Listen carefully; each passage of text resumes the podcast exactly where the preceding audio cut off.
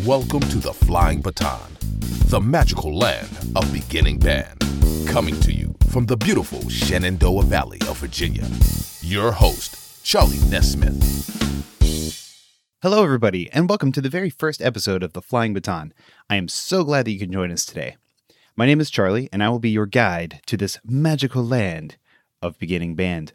So, for our first episode here, I'm just going to talk a little bit about the purpose of the podcast, why we're starting it, and just a little bit about my background. So, I've always been a sucker for practical pedagogical information that is immediately useful. I'm not really one for educational jargon. Uh, I really want to make sure that I can give a lot of really useful and practical information. We are going to have interviews on the show, but I want to make sure that each one has a specific focus.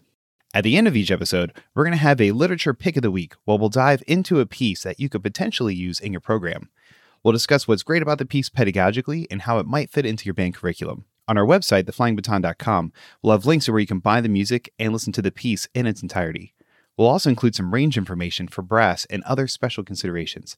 Stay tuned to the end of this episode for the very first pick of the week.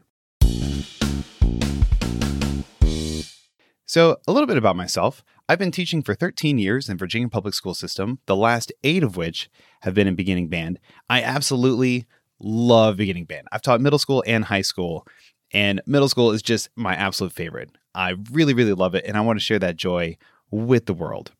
I teach at a school called Shelburne Middle School in Staunton, Virginia. We are the largest band program in the Shenandoah Valley. Our school population is around 600, and the band has about 220 students. Now, our particular school is a city school, and it has a very, very high poverty level. In fact, all of our students get free breakfast, lunch, and after school snack every day. Some of them get backpacks of food to take home over the weekend because without such, they wouldn't be able to eat. Despite this, we have a really thriving arts community and a very, very strong band tradition at this school. And that started way before I got here. So I have my predecessors to thank for that Sheba Lane and Alan Kirkdorfer for leaving me just an incredible program to take over. Because our band has a pretty large number of students, we're lucky enough to have two band directors at my school. So we have myself and my co teacher, John Wilson, who's in his third year of teaching. Our band's doing quite well, and we've had a lot of successes over the last several years. I feel kind of weird about reading that on air. So if you want to read more about the program, uh, you can visit our band webpage, shelburneband.com, or you can visit theflyingbaton.com as well, and I'll have some information about there about our specific program. But I really enjoy working here. We have a really, really great administration, super supportive. In fact, my predecessor, Alan Kirkdorfer, is one of our principals here. So that's really awesome to have a former band director on your administrative staff. Our guidance is super great, and they work really, really well with us on whatever we need. And I have pretty much what I consider it's, it's almost my dream schedule we have kids in sixth grade broken up into instrument families. So we'll have like a flute percussion class, we have a saxophone clarinet class, we have a trumpet horn class, and a low brass class in sixth grade. And then in seventh grade, we combine those into a brass percussion class or a woodwind class. And then in eighth grade, we see them all together every day in the same block. Now, outside of band, I've been the principal percussionist of the Waynesboro Symphony Orchestra for the last five years. The WSO is under the direction of Dr. Peter Wilson, who is Master Gunnery Sergeant of the President's Own Marine Band. I'm also a founding member of the Valley Wind Ensemble. The Valley Wind Ensemble is currently under the direction of Dr. Stephen Bolstad, who is the director of bands at JMU. This ensemble is made up of music educators, college professors, retired military musicians, and private lessons teachers. And there's actually three groups of this kind in Virginia, including the Virginia Wind Symphony in Virginia Beach and the Fairfax Wind Symphony. And it's just such a great opportunity to explore band literature and build connections with people who are in your field. So being part of that ensemble is awesome. It's probably the most fun ensemble that I play in just because of the camaraderie with other band directors and getting to explore literature that you may want to use in your own program. Now, my family life, my wife and I have been married for 12 years.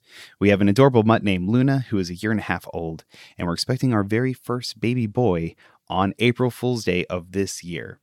So we are very, very excited. It is our first kid. We have no idea what to expect or how life is going to change or how to fit in being a band director with all the crazy scheduling things that you get with being a band director and fitting that into still being a good husband and a good father. It's going to be an incredible adventure and I'm I'm really really excited about that. I'm sure we'll we'll probably have an episode on work family balance at some point in the future. But yeah, my wife and I we are so so incredibly excited about this new venture together. As far as hobbies, I think when our son is born, uh, my list of hobbies will probably significantly dwindle. But my wife and I enjoy hiking quite a bit. I'm also a pretty avid PC gamer. Uh, I don't get to play a lot during the school year, but when I do, I really, really enjoy it. Um, it's just a pastime that I grew up with and I, I really like doing. Um, and I play a lot. You know, I, I play in, in, an orchestra, I play in a wind ensemble. Uh, sometimes I take on other fun projects and gigs. Um, I'm starting to judge a lot more often now for concert band, which is really, really fun. And that kind of takes up most of the time that's available. Like I said, when our son is born, we'll see how much time is left for hobbies after that. So if you'd like to know more about the podcast or my school or my personal bio, you can check out theflyingbaton.com. And in the show notes for today, I'll include a bunch of links for you to check out if you want. You know what time it is. All right, this week's pick is a piece called And It Begins by Haley Woodrow. And this was published by Alfred Music in 2018.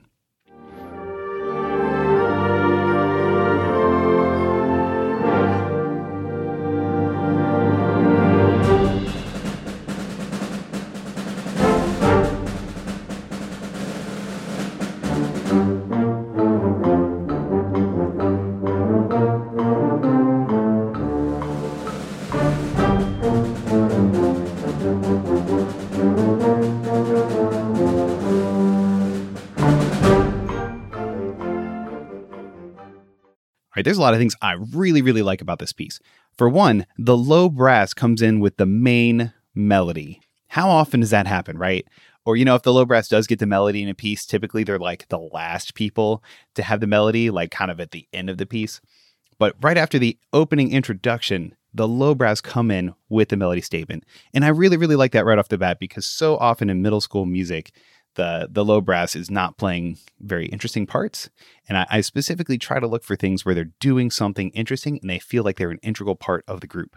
Interestingly, there's cues in the clarinet part for that low brass melody, and the clarinet part goes down to low E quite a bit. So I have my clarinets learn it just because I want them reading more down in that really, really low range. But if you have a very small low brass section and they need a little bit of extra support, you can have your clarinets chime in there too.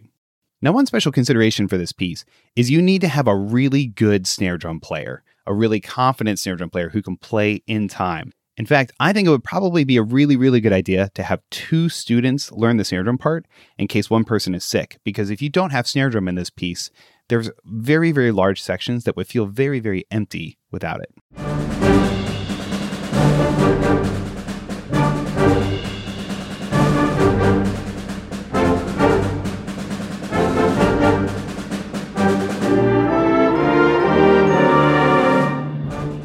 This piece has a really, really good use of accidentals, but not too much. It's definitely approachable for a second year group or third year group. The flutes and saxophone players have trills, and there's a lot of contrast in style and articulation.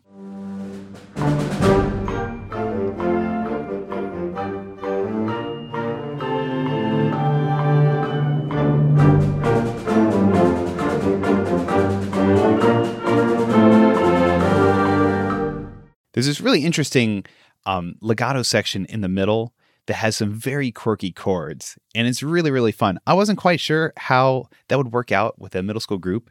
Like, typically, if you throw chords that are too complex at a middle school group, it ends up not sounding the best because sometimes they have intonation issues and things like that. But it actually worked out really well, and the kids really, really enjoy the quirkiness of the harmonic motion.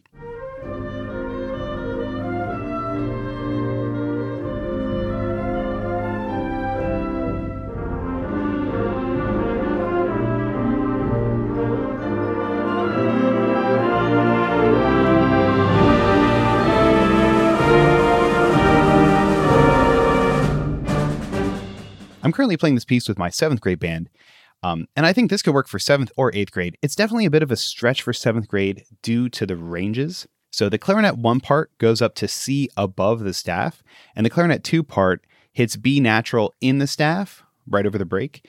Uh, it hits that note several times, and I think that's great. A really great thing for second year clarinet players to work on. Trumpet one goes up to E in the staff, so that's a bit of a consideration. Trumpet two is very comfy. Now, there are two trombone parts for this piece, and the first part goes to D above the staff. And one thing that I really, really appreciate is that the euphonium and bassoon parts are different than the trombone parts. And of course, maybe one of the most important things is my kids really, really enjoy this piece. It was a big challenge for them. It's still a challenge for them. We've been playing it for a couple months. We are going to take it to our state assessment with our seventh graders coming up pretty soon here. And I think it's a really, really solid pick to work on range and to work on style and articulation, particularly with those second and third year students. If you would like to check out this piece, check out the show notes for links to buy it and to listen to the piece in its entirety. This has been. All right, everybody, thank you so much for joining us today on The Flying Baton. You can read more information on our website, theflyingbaton.com, or our Facebook page, The Flying Baton. If you feel like you have some people that you know who would find this podcast useful and helpful, please feel free to share that with them. I'll see you guys next time. Thanks for joining us on The Flying Baton. Remember, may your tone be dark and your humor light.